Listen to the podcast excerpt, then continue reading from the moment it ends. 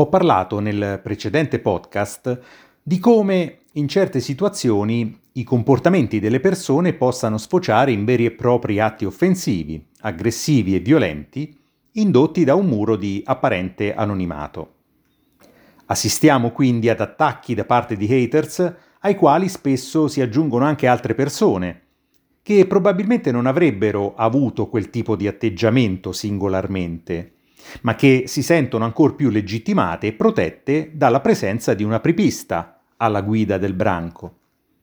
Al contrario, ci sarà anche chi si scaglierà contro l'odiator seriale.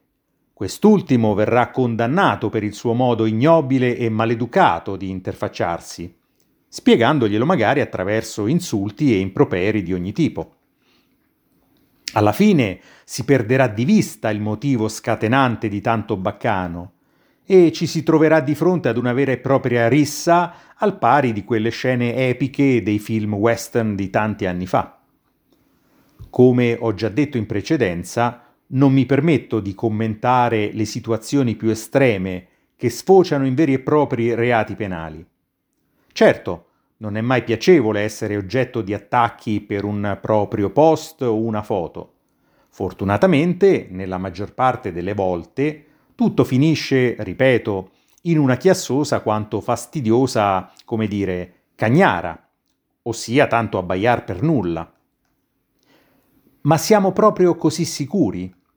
Voglio dire, non ci sarà anche qualcuno che invece non sia affatto dispiaciuto di subire degli attacchi virtuali sui social? Sappiamo per esempio che più followers si hanno, più visibilità, popolarità e perché no, possibilità di guadagno si possono avere. E chi l'ha detto che followers e commentatori ai nostri post debbano essere per forza degli ammiratori che ci stimano e che siano d'accordo con le nostre idee? In fondo, come diceva Totò, è la somma che fa il totale. Ecco quindi a palesarsi la figura degli attrattori di haters, occasionali o reiterati che siano. Costoro hanno capito perfettamente che scrivere o commentare in modo irriverente, andando fuori dal buonsenso, dalla logica e obiettiva verità, attira molte più interazioni di normali e tutto sommato ovvie pubblicazioni. Da quelli ironici o sarcastici a quelli più marcatamente offensivi, ma pur sempre di commenti, like, mi piace, visualizzazioni stiamo parlando. Facciamo un esempio.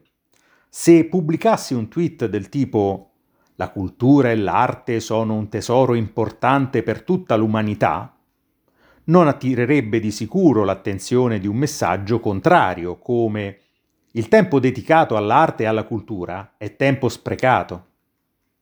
Ed è così che perfetti sconosciuti o comparse del sottobosco della comunicazione ottengono quella popolarità e visibilità grazie proprio alle loro pubblicazioni indubbiamente opinabili e grottesche, ma che inducono ad una reazione di qualunque genere. Basta che ci sia.